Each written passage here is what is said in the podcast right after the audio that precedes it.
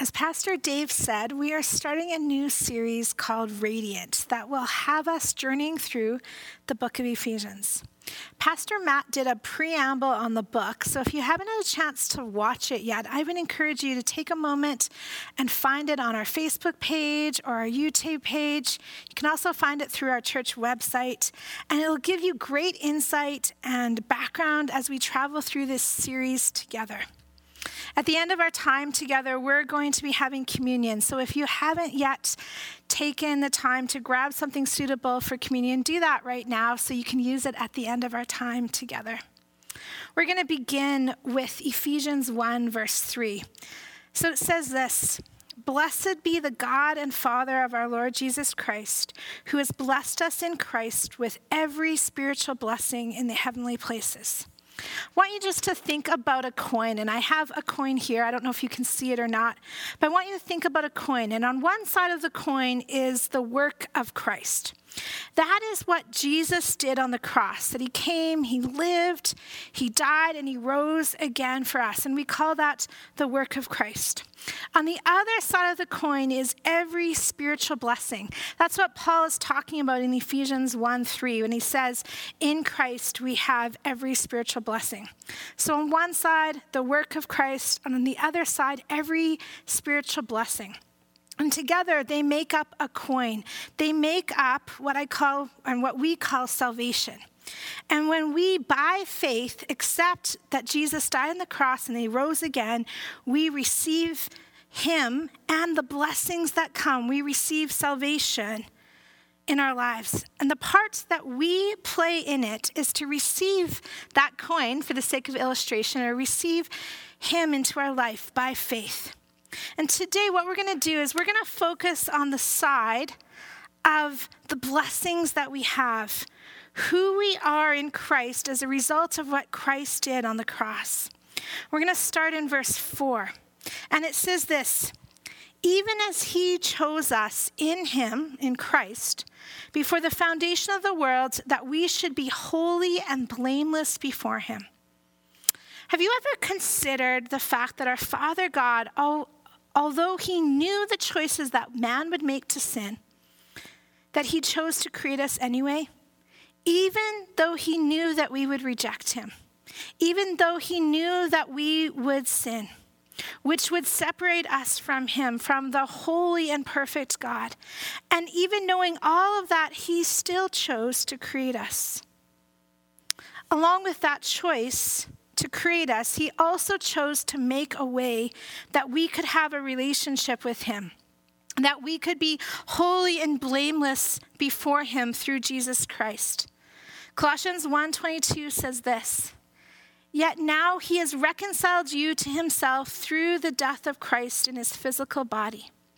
As a result, he has brought you into his own presence, and you are holy and blameless as you stand before him without a single fault. No, I'm going to share with you what I think is a limited illustration, but hopefully it gives you a little bit of a picture of what this looks like.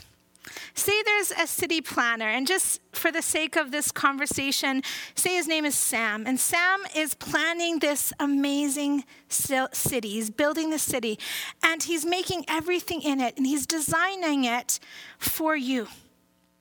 He's putting everything in there that you'd ever need. It's absolutely beautiful. But there's just one problem you don't know the way to get there. But wait, the one who built the city, Sam, the city builder, who made everything in it, who designed it, he knows how to get there. And so he provides you with a map. And the map gives you the only one way, the only way to get to that city. You see, Sam wanted you to be in that city. He wanted you to enjoy everything that you would have if you were in that city. And because that was his will, his desire for you, he chose to do everything he could do to ensure that you could get there. We just get to choose whether or not we're going to accept and use the map. It's the same thing. God the Father chose you to be holy and blameless before him. That's his desire, that's his will for us. But this wasn't something that we could do on our own. We needed Jesus. For the sake of the illustration, Jesus is the map, he's the only way. John 14, 6 says this Jesus said, I am the way, the truth, and the life. No one comes to the Father except through me. The only way that this is accomplished in our lives is through the work of Jesus Christ on the cross and us, and us accepting that work. So in Christ, because we've accepted him, we are chosen to be holy and blameless. You continue on in Ephesians 1, and it says this it says, In love, verse 5, he predestined us for adoption to himself as sons through Jesus Christ according to the purpose of his will. You know, a word that we can often get hung up on is that word predestined, and sometimes we struggle with it. In the New Living Translation, it says this that God decided in advance to adopt us into his own family by bringing us to him through Jesus Christ. And because we can sort of struggle and get hung up on that word, I, I heard of this great illustration that I want to share with you. I think will help us get a better understanding of what this looks like. Say I was hosting this big special event that everyone is welcome to attend.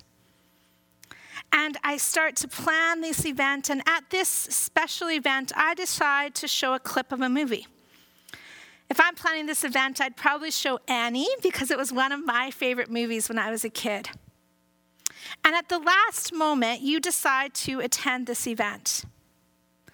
After the movie is shown at this event, you raise your hand and you ask me, When did I decide to show this specific movie clip? And I answered and said, When I started planning the event three months ago. I decided all of the special activities that would take place at this event, including this movie. And then you proceed to tell everyone Pastor Jory predestined us to watch this movie clip three months ago, which is true. I did. But notice this this is key. I didn't pick who would watch the clip. Remember, everyone was welcome to come to the event.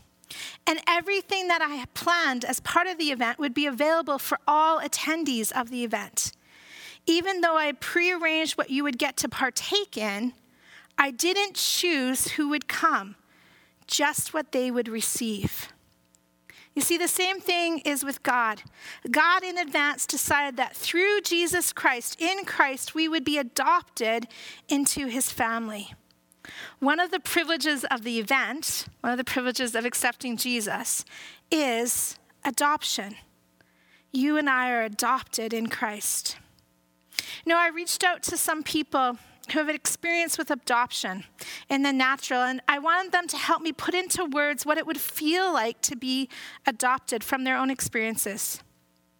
This is some of what they shared with me. My new family had made the choice to adopt, which in turn, which in turn made me feel wanted. Is that a beautiful thought? Wanted by our Heavenly Father. Someone else shared this that their mom and dad has always told him that he was special because he was chosen. And I just believe it, he said. I really felt like the other kids were normal, but I was special. Think about that for a moment that we are special to God. My cousin Ryan Bracco said that I could share this, and so I'm going to paraphrase a little bit, but this is what he said I have a unique understanding of love as a choice. This influences how I understand unconditional love in a good way, I believe.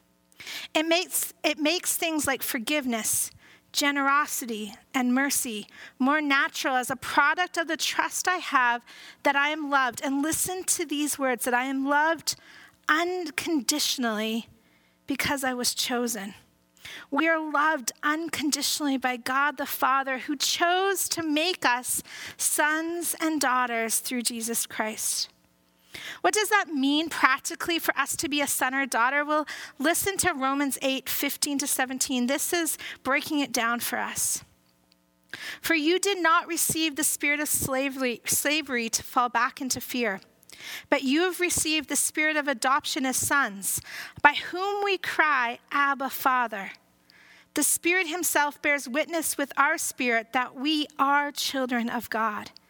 And if children, then heirs, heirs of God and fellow heirs with Christ, provided we suffer with Him in order that we may also be glorified with Him.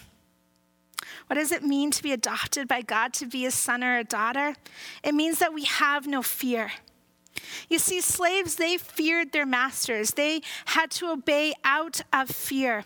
But we get to obey out of love, knowing our Father, our perfect Father, only wants what is very best for our lives.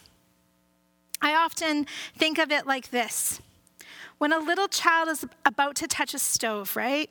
And the parent grabs them and pulls them away, they're not really happy in that moment. But later on, they actually come to understand that it was actually for their own good. It's the same as us. We have nothing to fear from our Heavenly Father. He only desir- desires what is good in our lives. Romans 8 28 says this We know that for those who love God, all things work together for their good, for those who are called according to his purpose. We know, we know that it works out for our good. We have authority as his son or as his daughter. You know, a slave doesn't have any authority. He has no position in the house, but a son does. A son has authority under their parents' authority. You know, Peter, he understood this really well. You see this in Acts 3 6. Peter says this. He says, I have no silver or gold, but what I do have, I give to you. In the name of Jesus Christ of Nazareth, rise up and walk. Do we speak with the authority that we have as his son or as his daughter? We also get to enjoy an intimate or a close relationship with God. You know, you think about a child. And when a child addresses his father as father, that's the title he uses, it has more of a formal sense to that relationship. But remember, in Romans, it says that we can cry out, Abba, Father. That's a different term. That word Abba means daddy, right? We think about a child would say daddy or dad or maybe papa. It speaks to a living, trusting, close, loving relationship. And this, as his son or as, our, as his daughter, that's how we can approach the all powerful, all knowing creator of the universe who sustains every atom in existence and loves us unconditionally. We're also joint heirs with Christ. We get to share in his glory and his suffering. And as his son or his daughter, we also belong. We're children of God. There's more than one of us. You see, what's so exciting about this is that it doesn't just change my relationship with God, but it also changes my relationship with everyone that believes in Jesus Christ. Now they're my brother or they're my sister, and we have a new family. We're all part of the family of God. We continue down in verse 7, and it says this Ephesians 1 7 In him, we have redemption through his blood. In Christ, we are redeemed. Redemption implies liberation from bondage or imprisonment.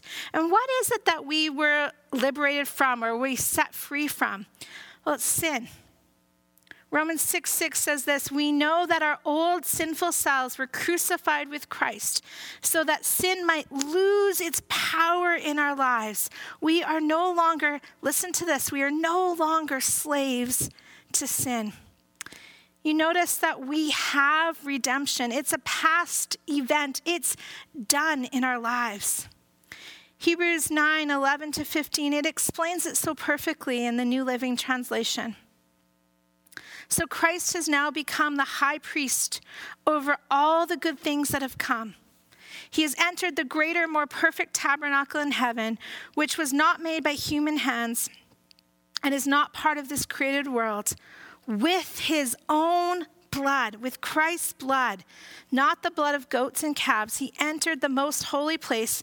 Listen to this once for all time and secured our redemption forever. Under the old system, the blood of goats and bulls and the ashes of a heifer could cleanse people's bodies from ceremonial impurity. But just think how much more the blood of Christ will purify our conscience from sinful deeds so that we can worship the living God. For the power of the eternal Spirit, Christ offered himself to God as a perfect sacrifice for our sins.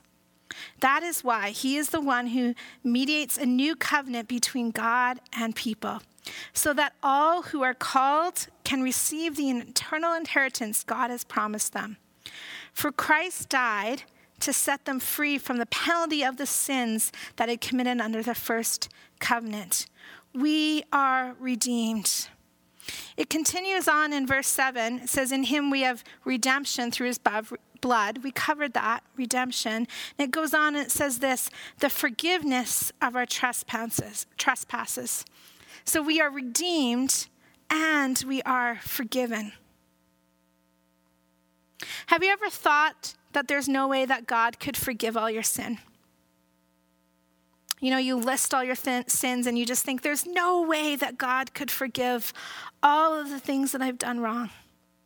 Or maybe there's that one sin that you feel is unforgivable. You know, that choice that you made and you knew it was wrong.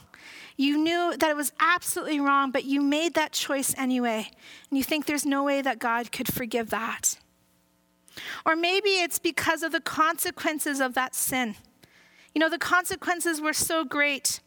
They, there's no way that He could forgive you because of the damage or because of what it resulted in.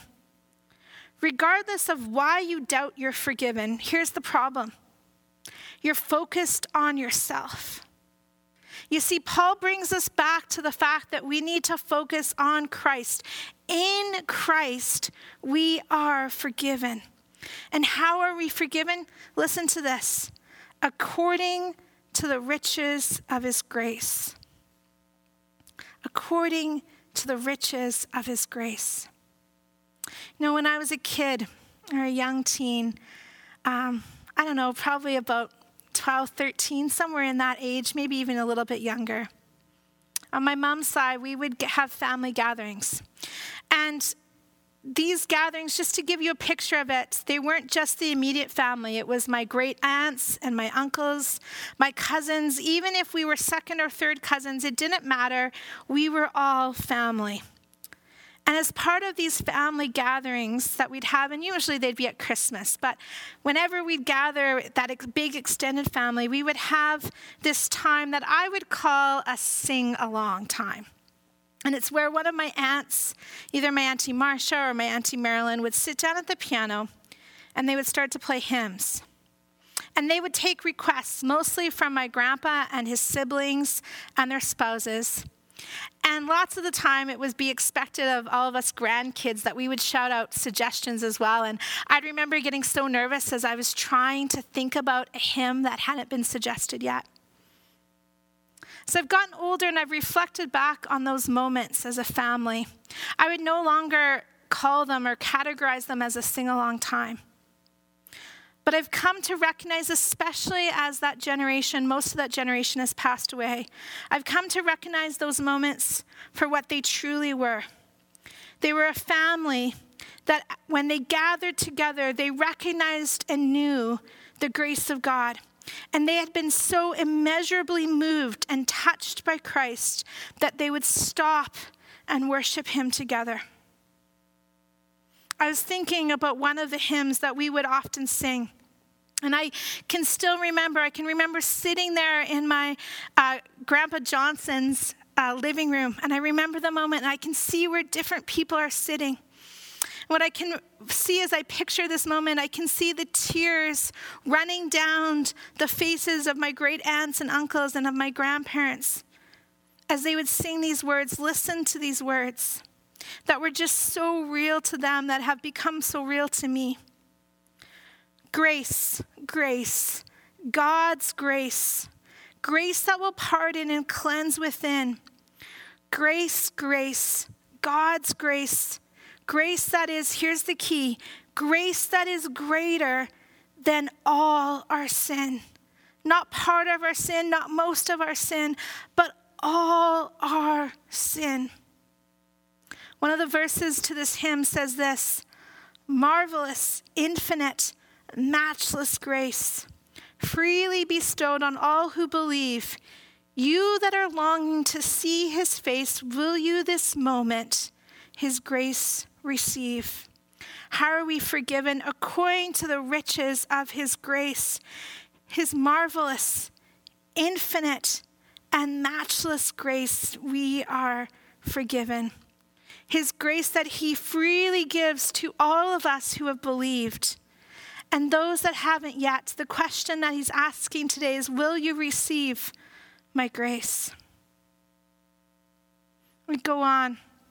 In verse 13 in Ephesians 1, it says this In him you also, when you heard the word of truth, the gospel of your salvation, and believed in him, were sealed with the promise of the Holy Spirit. We are in Christ secure. You see, the word seal in the Greek means to stamp with a signet or a private mark for security or preservation. Or it means to confirm or substantiate beyond a doubt, to be fixed, to be certain. So listen to this again. In him, in Christ, you also, when you received the word of truth, the gospel of your salvation, and believed to him, were fixed with the promised Holy Spirit, or were certain with the promised Holy Spirit. There is no need to doubt your salvation. You are secure in Christ. Remember Hebrews 9:12 says this, once for all time and secured our redemption forever. You're secure in Christ. You are chosen to be holy and blameless in Christ. You are adopted to be his son or adopted to be his daughter. You are redeemed from sin and you are forgiven of all sin in Christ. And for all of these blessings, just as Paul expressed at the beginning of this portion of scripture, he said this all praise to God. And he ended this portion in verse 14. He said this He did this so we would praise and glorify him. And so that's what we're going to do. We're going to praise Jesus. We're going to thank him for what he has done because we didn't deserve these blessings of salvation. I'm so thankful for them, but we did nothing to deserve them. We didn't earn our salvation. This is a gift of His grace that He so richly lavishes on us.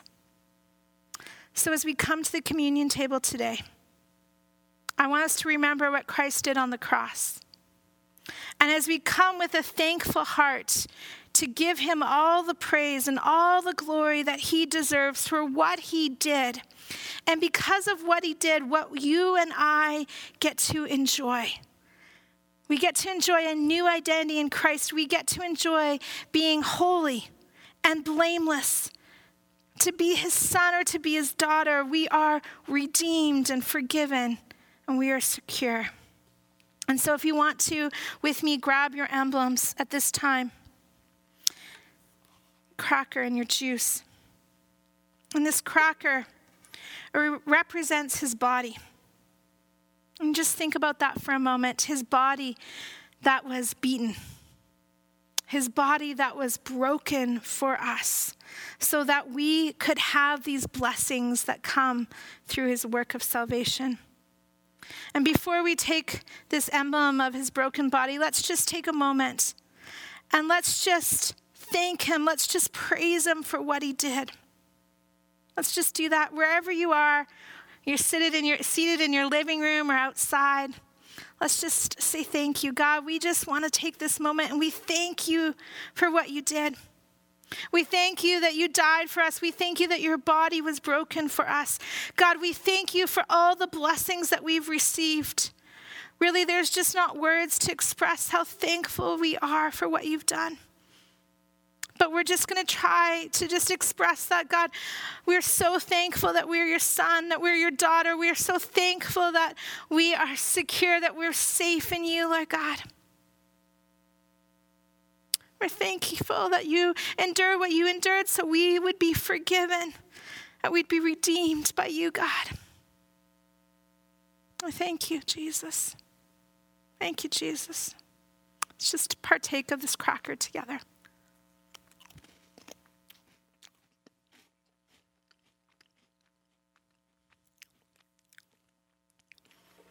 Well, let's just take a cup. This cup reminds us of his blood that was shed for the forgiveness of our sins. This cup that he, he chose to die for you and me that we could be forgiven. There's not words, Jesus, to say. Thankful, thankful. Can't express how thankful we are. Yet we're so thankful that we are forgiven. Let's partake of this cup together. Thank you, Jesus. Thank you, Jesus. Let me just pray for us. Father, there's just not words, really isn't words to express how thankful we are that we are new in you. Jesus, that we are a new creation, that we have a new destiny, a new purpose. God, that we are your son or that we're your daughter, and all the blessings that we enjoy, we just don't really have words to say. It feels inadequate, and yet we just want to say thank you. We praise you for all that you've done. God, I pray for those that maybe have yet to receive you. God, I pray that today they would come to put their faith in you, that they would choose you, Jesus. They would choose to serve you, they would choose to invite you into their lives and allow you to be their Lord and Savior. God, I pray for all my brothers and sisters. I thank you for them. And for those that have been doubting who they are in Christ, I pray, Lord God, that today they would be assured again of who they are and the blessings that they enjoy in you. Bless them, I pray, in Jesus' name. Amen. God bless you. Have a great week.